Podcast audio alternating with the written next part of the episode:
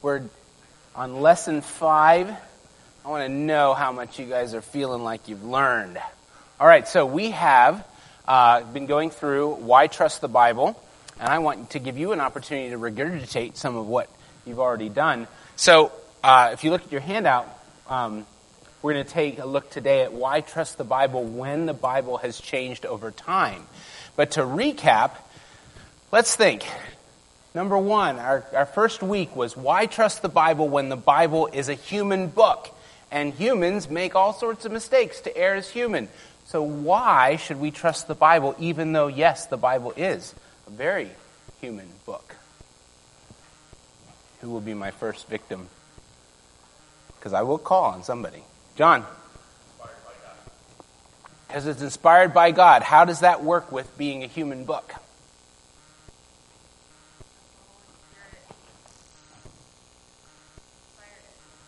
The human, and by inspired, do we mean that they like were thinking about God and oh, they just had an inspirational thought, like an inspirational quote, like on the Precious Moments figurines. what does inspired mean in the context of biblical in the biblical text? All the words in the original. All the words in the original are God breathed. God breathed. First Timothy, Second Timothy three. All the words of Scripture are God breathed. We call that the twenty-five cent phrase was verbal, plenary inspiration. Good. So even though the Bible is a human book, it is also God's book. God superintended the authors who were writing the very words of God. Okay. Next. Next question. Somebody says says to you, "Why do you trust the Bible?" Because the Bible is full of errors. What would you say? How do you say? How do you respond? You respond, I'm sure, with the whole conversation, but how do you, what's your general approach?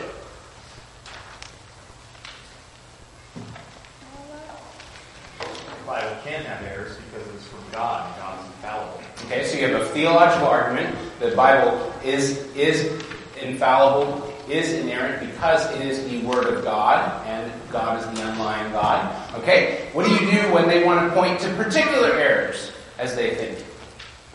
So David gives a great overall theological answer for why you can be trusty. What do you say? Okay, so you could you could argue you could argue that uh, there's no other well, there's no other source that's more reliable. Okay. What kind of approach do you use if he says, "Well, look, such and such happened, and this seems to contradict this"? What's your general approach? Is it to curl up into a ball? Go fetal? Each writer had a different perspective and was aiming to bring out different things. Okay, so we look is is it is it seeing the same event from new, two different perspectives and giving complementary rather than contradictory detail? Excellent. Um, culturally and in the time, certain things weren't as important, like exact numbers, exact times. It's um, more generally descriptive. So Great. you know, Perfect. So there's not the level of precision we require from our modern historical accounts was just not intended in the other accounts. So you have in Kings it says there were 750,000 things, and the other and Chronicles says there were 700,000 things, and they're not going for the same level of precision that wasn't expected or required. Okay, so basically, we come with a presumption of faith, and then we can look at the details and you can consult of resources because these things haven't been done in a vacuum. There's all sorts of resources to help with that. Okay, what about the Bible is full of myths? Why should I trust the Bible when the Bible is full of myths? It's just some kind of the latest regurgitation of a of some mystery cult.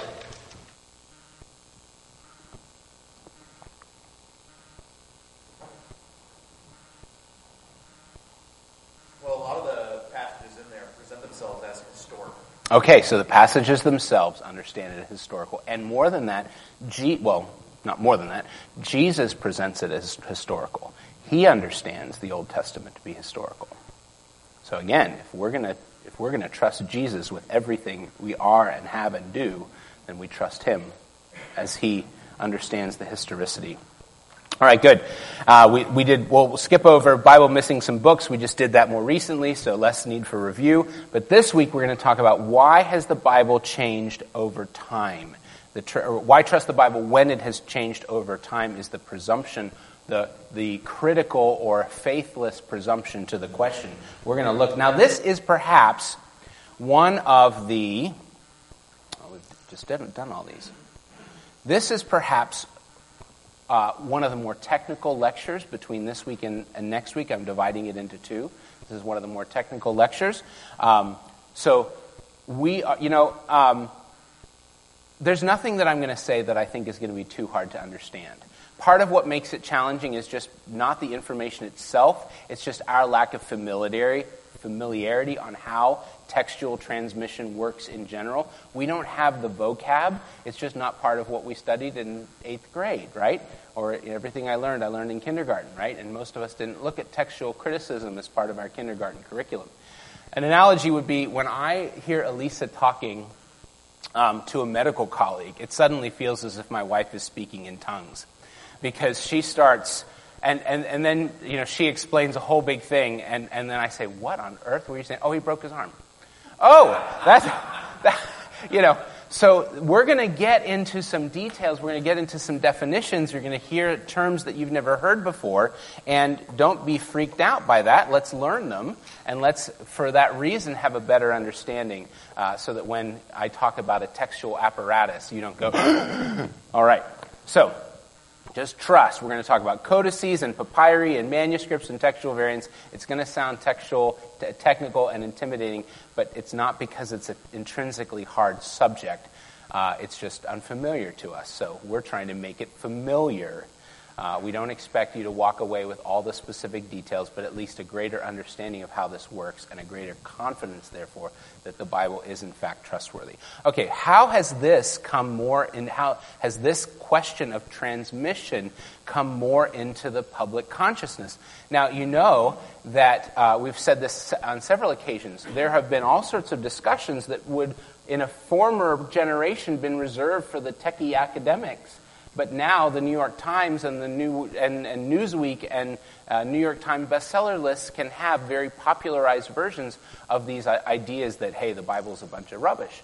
And so, for instance, here we go. Our old friend Bart Ehrman wrote a book misquoting Jesus, the story behind who changed the Bible and why. New York Times bestseller, which means that millions of people read it. At least millions of people bought it and have it on their shelves. Um, but the, the, this is now a, more, the, the, the, question of the idea of has the Bible changed uh, is now more in the public forum. So your neighbors have just in the back of their mind, they didn't read the book maybe, but they've got this little niggle, oh, well, the Bible's just been changed a ton. Now, I do want to say we are going to talk today mostly about, we're going to focus on the New Testament, not the Old Testament. And here's the reason why. Well, one is just we can't, we don't have the time. But the other is this lovely book here, the Leningrad Codex. This is the oldest extant manuscript, complete manuscript that we have of the Hebrew Old Testament. It's the Leningrad Codex because it was found in what was Leningrad, now St. Petersburg and it was made in 1008 AD. Now, codex is the kind of book that has that is a little bit more like what we have. Rather than a scroll, it's a codex, which means it has all the books in a, in the in the order, and it's bound together. So this book from 1008, and it's the oldest collection of the Hebrew scriptures that we have. Now, you say, wow, 1008. That's really old. But when we think that the New Testament or the Old Testament was completed around 500 BC, that's still a 1500 year gap. How do we know that it, that, that that what we have from 1008 is actually accurate to what was written 1500 years earlier than that? Well, I'll tell you. I'll tell you. This is a copy of the great Isaiah scroll, which is from 125 BC. Now, who can guess where that was discovered? Anyone piece together? That's the Dead Sea Scrolls. Very good, Damon. This is one of the Dead Sea Scrolls, and it has a complete, this is a complete scroll of the book of Isaiah. Now, 15, so, so this brings us up much, much earlier than the Leningrad Codex, right? This is 1008. This is 125 BC. So now we've gone back over a thousand years earlier, over a thousand years closer to where the original, where the, the original writings. And guess what? Extraordinarily similar. Extra, no, not, what, not without any differences at all, but amazingly small number of differences. They're very, very close, which shows that the, tra- the stable, how stable the transmission history of the Hebrew Old Testament was, even though we don't have any hard evidence for all the centuries between 125, say, and uh, 1008. But when you see extremely minute differences in, the, in, in details of texts that are that old, it's really cool. So we're not going to actually spend much time. We're going to presume that what we have, uh, there's great evidence that the Old Testament texts are what we are what actually are accurate. Now, but then here's our here's our old our old friend Dan Brown, right? Here's what the critics want to say about the New Testament. So, Dan Brown, the Da Vinci Code, that excellent historical narrative.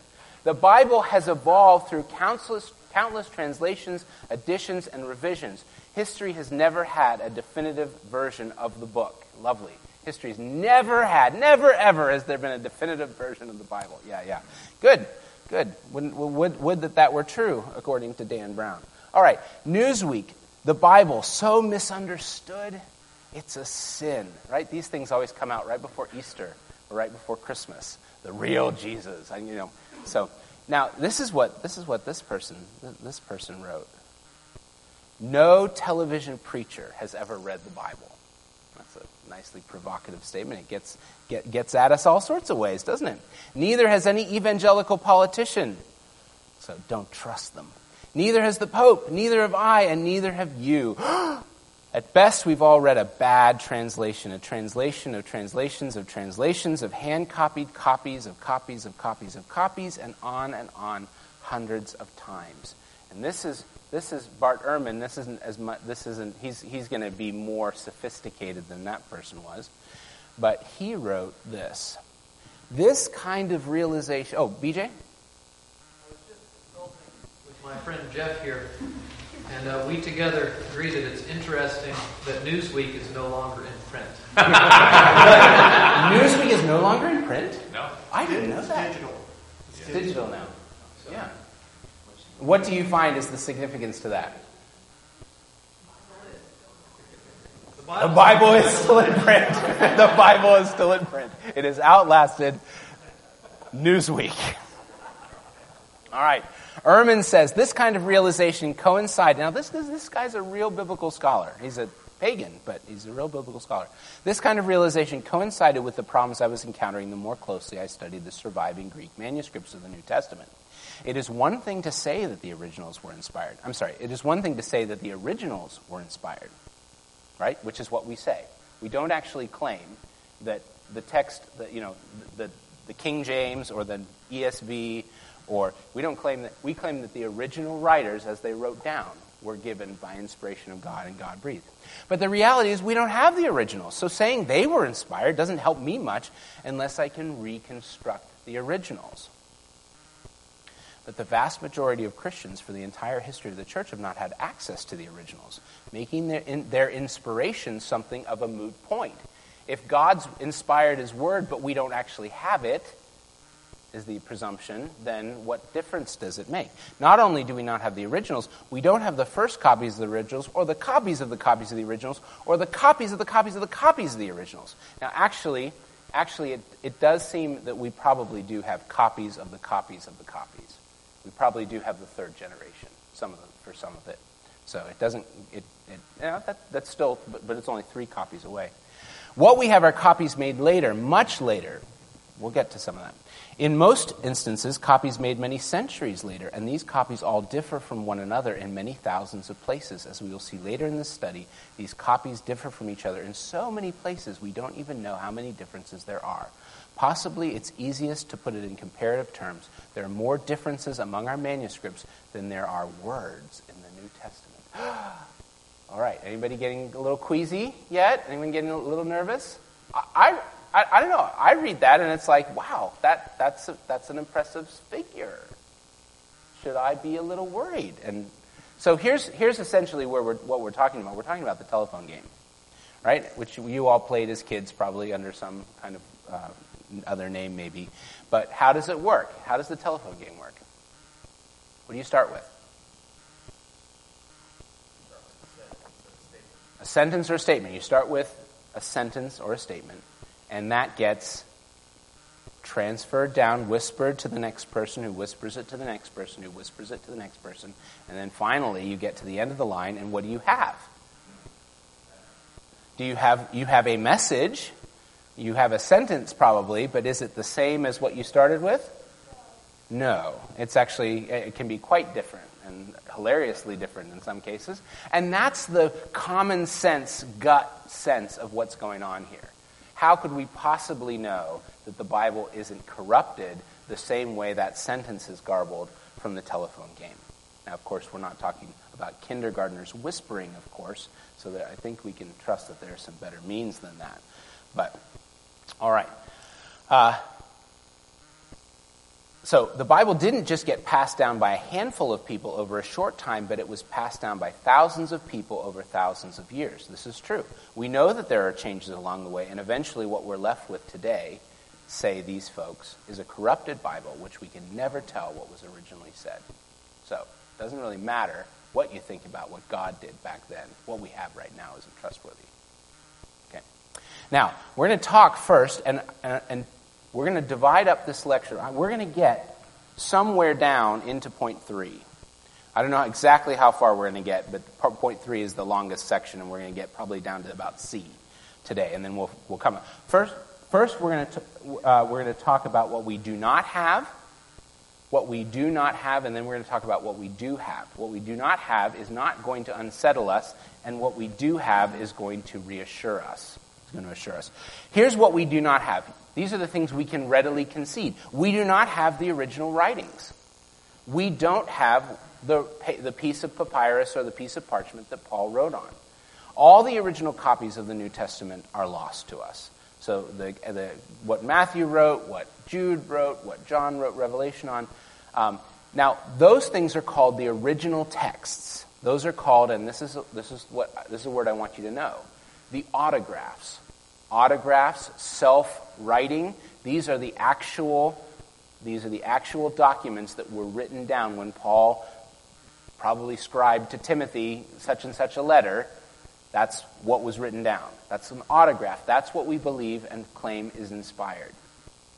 Now, the original writings together are called the autographs. We might have some of the third generation of those. So, it gets copied, it gets copied, it gets copied. That's not too bad. That's not, that's not a very, we, like, we have some really, really old manuscripts. We also, we don't like have the first copies of the original texts, um, but it's overstated to say that all we have is copies of copies of copies of copies. We, you know, so we, we might have the third generation. The original writings, by the way, would have been on scrolls, not papyrus. Um, which is, uh, which is what all the earliest copies of the New Testament that we have now are written on. So our earliest copies are on papyrus, but they probably would have originally been written on scrolls. The originals would not likely have persisted for many decades because they were on fairly perishable materials. So they would have fallen apart by the end of the second century. So we don't have the kind of preservation, you know, the Declaration of Independence is like what, under special glass and under special xenon air and things like that. Well, we don't. Have, we, they didn't have that. So these their manuscripts were their, the originals would not have been preserved uh, long. Okay, so we don't have the original writings. That's no problem. It's no problem. We we can concede that. We it, they weren't written on permanent materials, right? Clay, right? That's a cuneiform tablet from from somewhere. Actually, I don't know, don't know where that from. But that's actually very sturdy, right? You know, and now we can upload things into the cloud, right? And they can be, except for digital. John, what's the word? They can be lost by hackers, but digital. When what happens when you lose a little bit and a little bit over time? Degrad- okay, bit rot. Bit rot. Yeah, that's a new term to me. Okay, They, they were written mostly on, they would have been written on papyrus or on parchment or vellum, right? Papyrus is the, that reed from Egypt that uh, unroll, can unroll and form what essentially feels like a piece of paper, but it's relatively easy to destroy. You have parchment, which is sheepskin or some other kind of animal skin, maybe calf skin. Um, that's, that's parchment or vellum that's prepared for writing through a process of being scraped down and dried. It was expensive, it was time intensive, and they, apparently an average calf skin could provide three and a half medium sheets of writing material. So, uh, pretty expensive to write on these and, and, and carefully, carefully and, uh, used. So, but obviously that also is subject to degradation. Papyrus was pretty fragile. Uh, vellum or parchment, not so fragile. You know, the stone tablets that you know, the Ten Commandments were written on that they lasted for they lasted for centuries. Um, you know that you know there's there's more permanent materials, there's less permanent materials, and, and the the New Testament was written on less uh, less uh, more materials that were more subject to degradation. Okay. The point is that none of the materials would have been, were on uh, materials that would have endured, which is why we don't have the original documents. And it's why we have fewer older manuscripts that are closer to where the New Testament was written, and we have more later manuscripts, because something from the second century isn't going to last as well as something from the third century, which isn't going to last as well as something from the eighth century. And there was a concerted effort by the Roman authorities to confiscate and destroy uh, copies of the Bible. So the Bible couldn't be uploaded right to the cloud from the pen of John. Uh, technology didn't exist. We also didn't have any printing. So, the printing press was invented by Gutenberg in 1440, and before that, all copies of the New Testament would have been written by hand. When we refer to manuscripts, manus, hand, scriptus, writing, these are all literally handwritten documents. There's no other process of book production. If you want a copy of the letter of Colossians, you have to copy it yourself or pay someone else to copy it. Now, later on in the monasteries, there were professional scribes, uh, and there were schools of, of scholars working together to copy manuscripts, but still very long, tedious process. And in the early church, you think, you think about how the, the early church would have gotten the different letters and things. Well, they would have relied on whoever was literate, right? Not everyone was literate. And uh, you had to, you might have to do it on the run from the, from the Romans. Um, so this, in the midst of persecution, copying and book production of these canonical sacred writings wasn't systematic. It wasn't centrally overseen. There wasn't like, you know, the church council for the, the copying of scriptural manuscripts, right? It was all being done on, on you know, more, more or less on the fly. Um, so, because of all those things, it is true. What we do not have, we do not have uniformity. Because all copies of the New Testament were handwritten manuscripts, there were inevitably scribal mistakes. It's simply the byprocess of copying large texts by hand, especially by non professionals. So, most of the mistakes are accidental. They're not trying to change the Bible. Um, if you were to see how difficult a task is, just try yourself copying down, like the Gospel of Luke. You know, how, how, how would you do at, at doing something? Uh, see how many mistakes you make. But the reality is that out of the thousands of copies of the New Testament manuscripts, we have none, no two of them are absolutely identical. They are all different. They all have some scribal mistakes in them. Sometimes the same, sometimes it's the same scribal mistakes. So, for instance, if you, you might have a mistake introduced into a whole family of manuscripts. So, a bunch of manuscripts from one part of the, of the Mediterranean all has a particular, the same particular variant because they were made, might have all been copied from the same source. And so you have this whole family that is a little different from this family, fam, meaning family meaning a collection of manuscripts.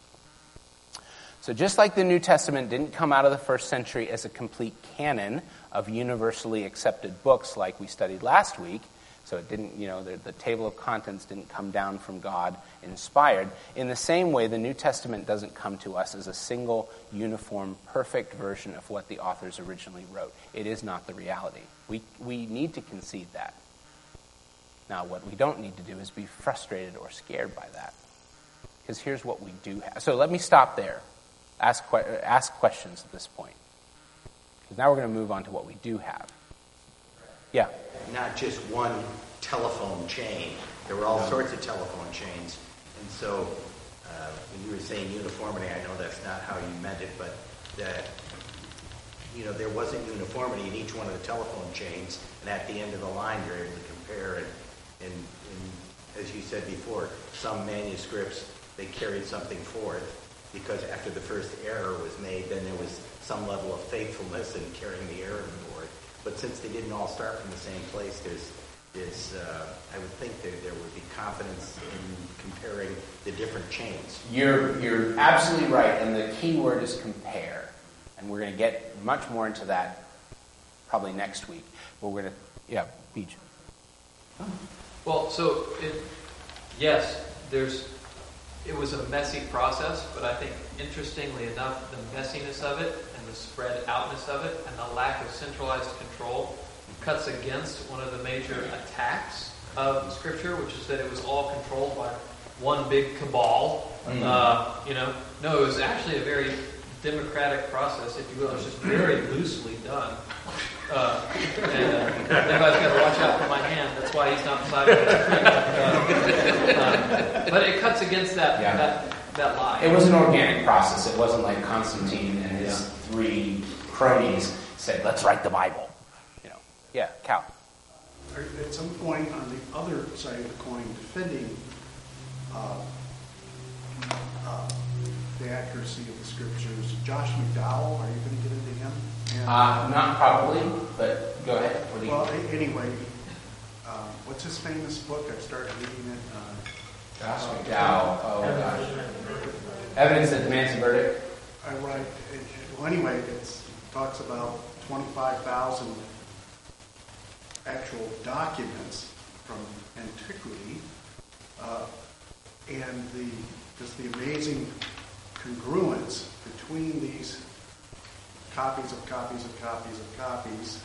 And that is what we're going to go into. I just said we're not necessarily going to do it from John McDowell's perspective. Yeah.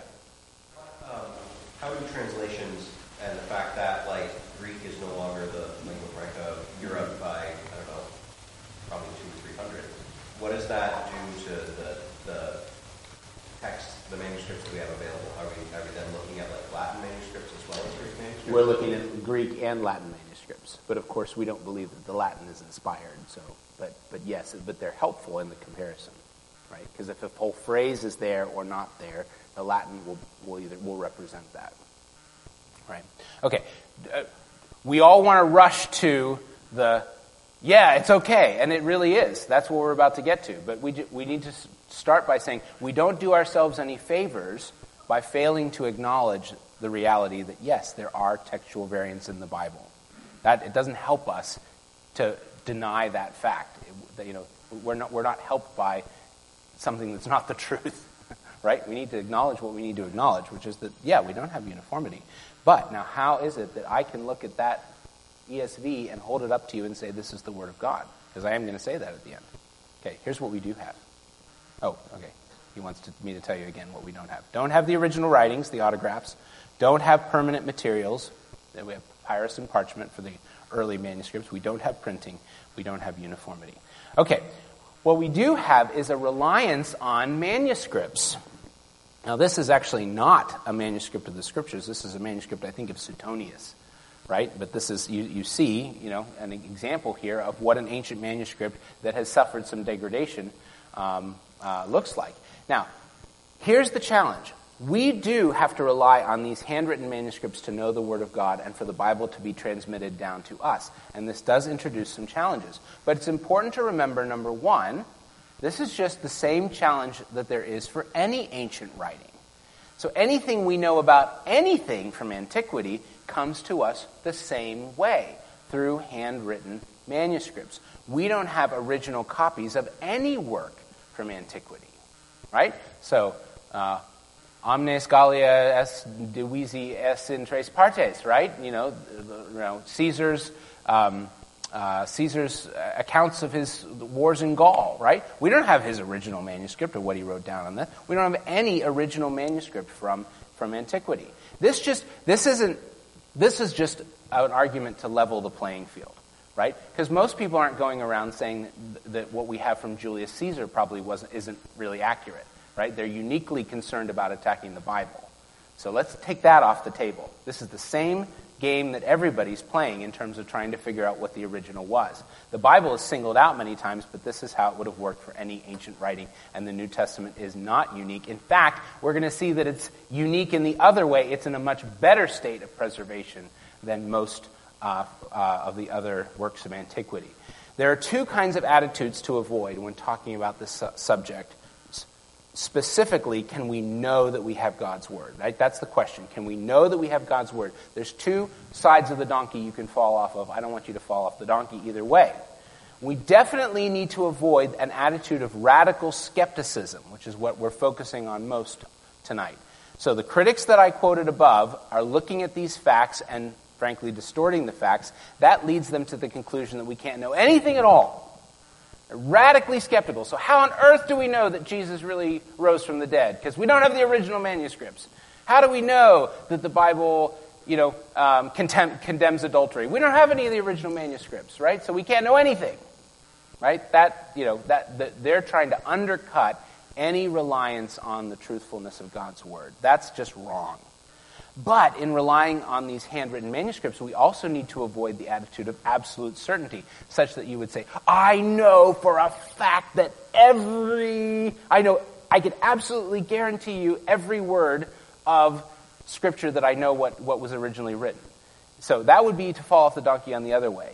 You know, n- neither BJ nor I nor any nor the most biblical scholar in the world who's faithful can say I know exactly what the original autograph said in every detail right? It wasn't done by Xerox. This attitude sometimes underlies, if any of you grew up in the, or, or maybe you still hold to this, would underline the, the King James only movement, right? So we'll say more about next week. But because part of the reason is that if you're worried about differences in translation, they just latch onto this one translation and say, okay, this, this is the inspired translation, and we're going we're to put our finger on this and say whatever happened through this process this is where we're going to go. And this is the uh, this is the word of god and nothing else and it just doesn't work like that.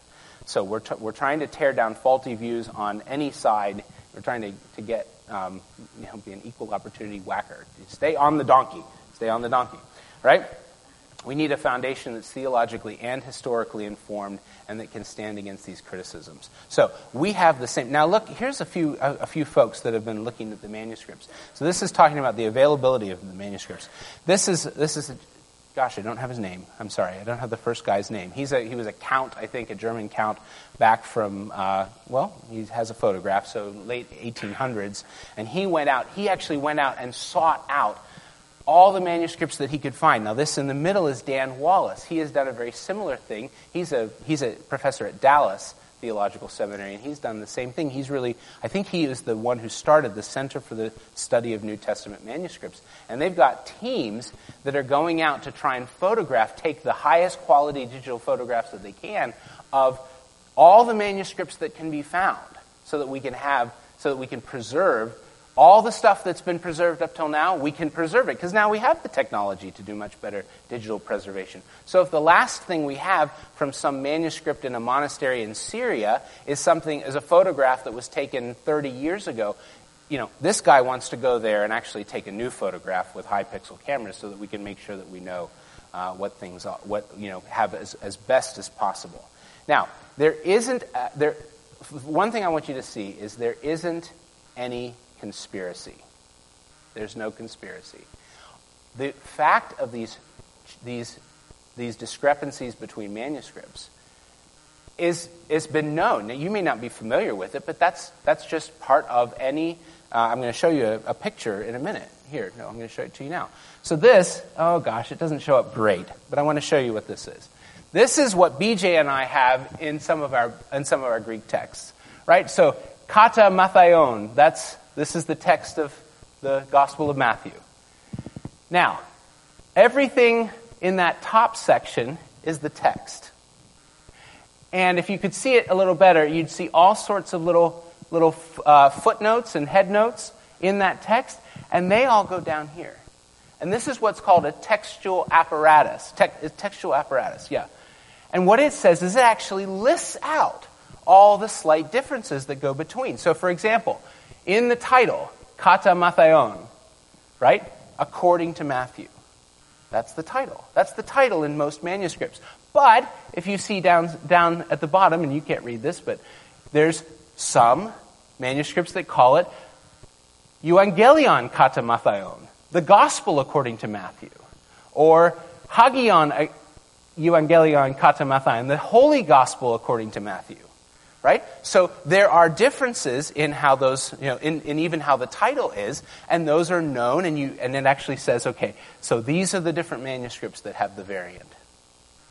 And these are the manuscripts that have the other variant. So we know, so this is a, um, this allows us to compare which families have slightly different, you know, have this word in versus this word.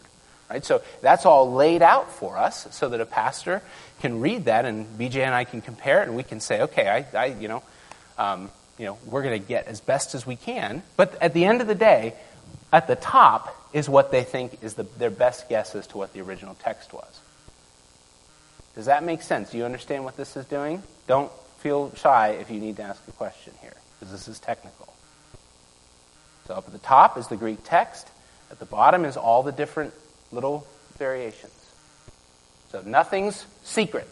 Yes? Um, on like harder to understand passages, is that where you kind of would read the top and then compare the various bottom translations and be like, oh, okay, they're all saying this general idea, but with different words, and that helps you kind of suss out what the yeah. If I am, if I'm reading a text and I have a, if I have something that's rather difficult, I'm going to want to see is is the text absolutely uniform here, or is there any uh, is, is there any divergence? Um, you know, between and then then I have to make it then I have to make a decision. How am I going to preach this? What am I? What is my best understanding of what the text is? Realizing that I'm just a, a no-name pastor from Vermont, and these guys are a ton smarter than me. Right. So, any any more questions about this? Okay, let me see where I am in my notes now. So, faithful gospel believing Christian scholars have all been aware of all these textual variants for a long, long time. And evangelical Christians, not just atheists and liberals, are working on them. Because, of course, people who believe the Bible want us, we want to know as close as we can what the original text is. And it's out of love for God and dedication to His Word that many of these scholars have dedicated their whole careers to studying the manuscripts of the Bible. So, now more than ever, these manuscripts are accessible you don't even have to travel to the museums. There's high quality digital photographs of all the major New Testament manuscripts that are available for free. Now, if you want them, I can find I can I can give you the website and where you could look at those. And and, and these teams are getting to work trying to document as many as soon as possible. Now, I want you to actually look in your Bibles now. Go to Mark 7 in your Bible. We're going to see an example of this because even our English Bibles if there's something that is more than like just a letter or something, you know, like one letter out of place or something, our, our New Testaments will actually tell us that. So go down to, let's see, um, go, go down to Luke 7 11. Did I say Mark? I meant Luke. I meant Luke 7.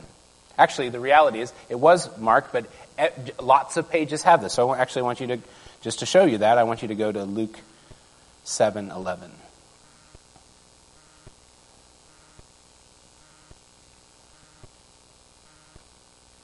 All right, what do you have for Luke 7:11? Someone read it.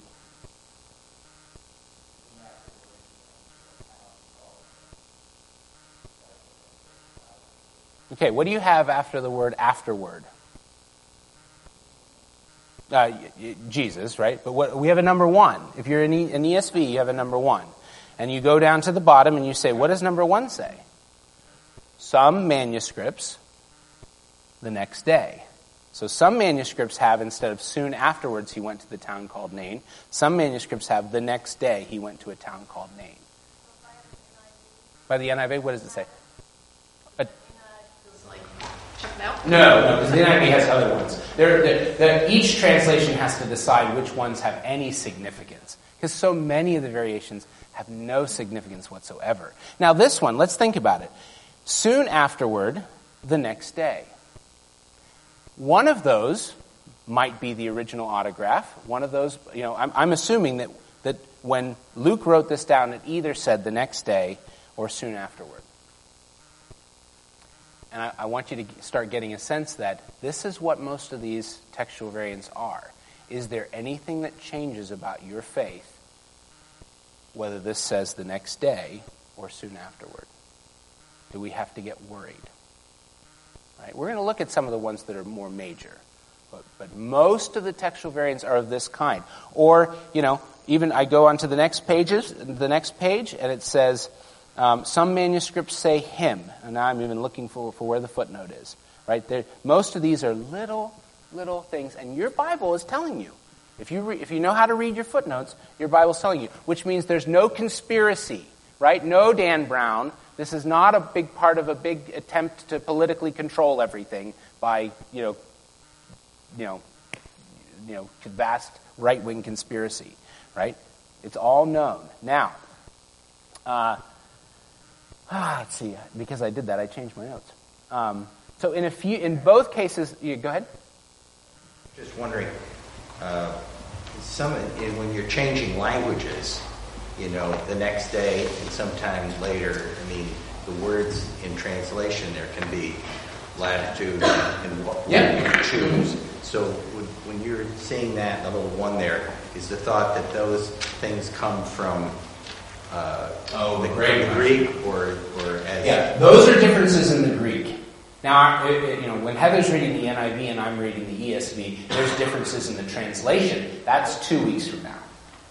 But this is actually a difference in the Greek. So in the, the, the NIV and the ESV might take a same Greek phrase and translate it two different ways, and we're going to see why that's not a problem. Okay. But this is actually that there's this family of Greek manuscripts has this, this family has the next day, some has soon afterwards in the Greek. Okay. All right. We'll do one more. I told you that we wouldn't get through this section. We'll finish it up next time. Number of manuscripts. Now this is this is really fun.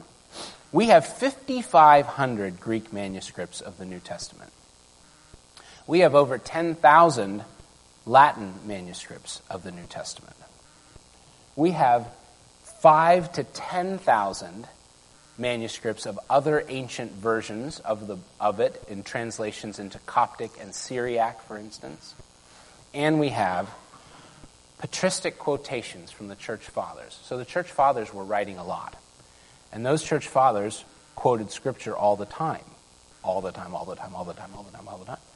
We have over a million quotes from the New Testament from the patristics. And in fact, almost the entire text of the New Testament is quoted somewhere in the patristics, in the fathers.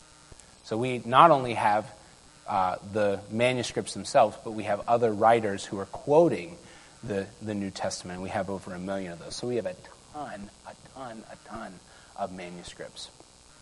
Now, let's compare that um, to other Greek and Latin authors. So now, remember how I said that everyone has this issue because everyone's coming from.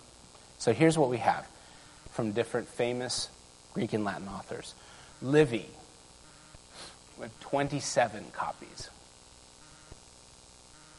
Tacitus, the, Hebrew, the, the historian Tacitus, we have three. Suetonius, we have more. We have 200, about. And Thucydides, who's a playwright, we have 20. Compared to 5,500, 10,000, you know, we have a ton. We got a ton of stuff. Now, again, is anyone really trying to poke holes at whether we have the uh, about Thucydides and the textual variant in Thucydides? No, even though we only have 20 manuscripts. But of course, that's not Oh, Herodotus. I forgot him. 75. He's another famous historian.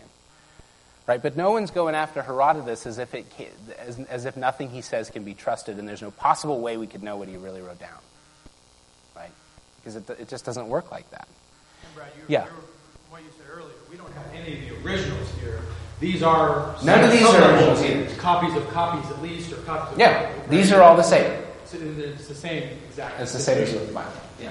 Mm-hmm. And won't these same people who are so critical also quote Socrates and Aristotle? Of course, who, who are who were even earlier. Yeah, who are even earlier and who have the so okay. Well, that's where we're going to stop because I wanted you. That I think that's super helpful, and we'll explain more about why that's super helpful. But we have a ton of data We have a ton of data, which then, when we compare them all, allows us to have great confidence that we have very, very close to what the original authors had.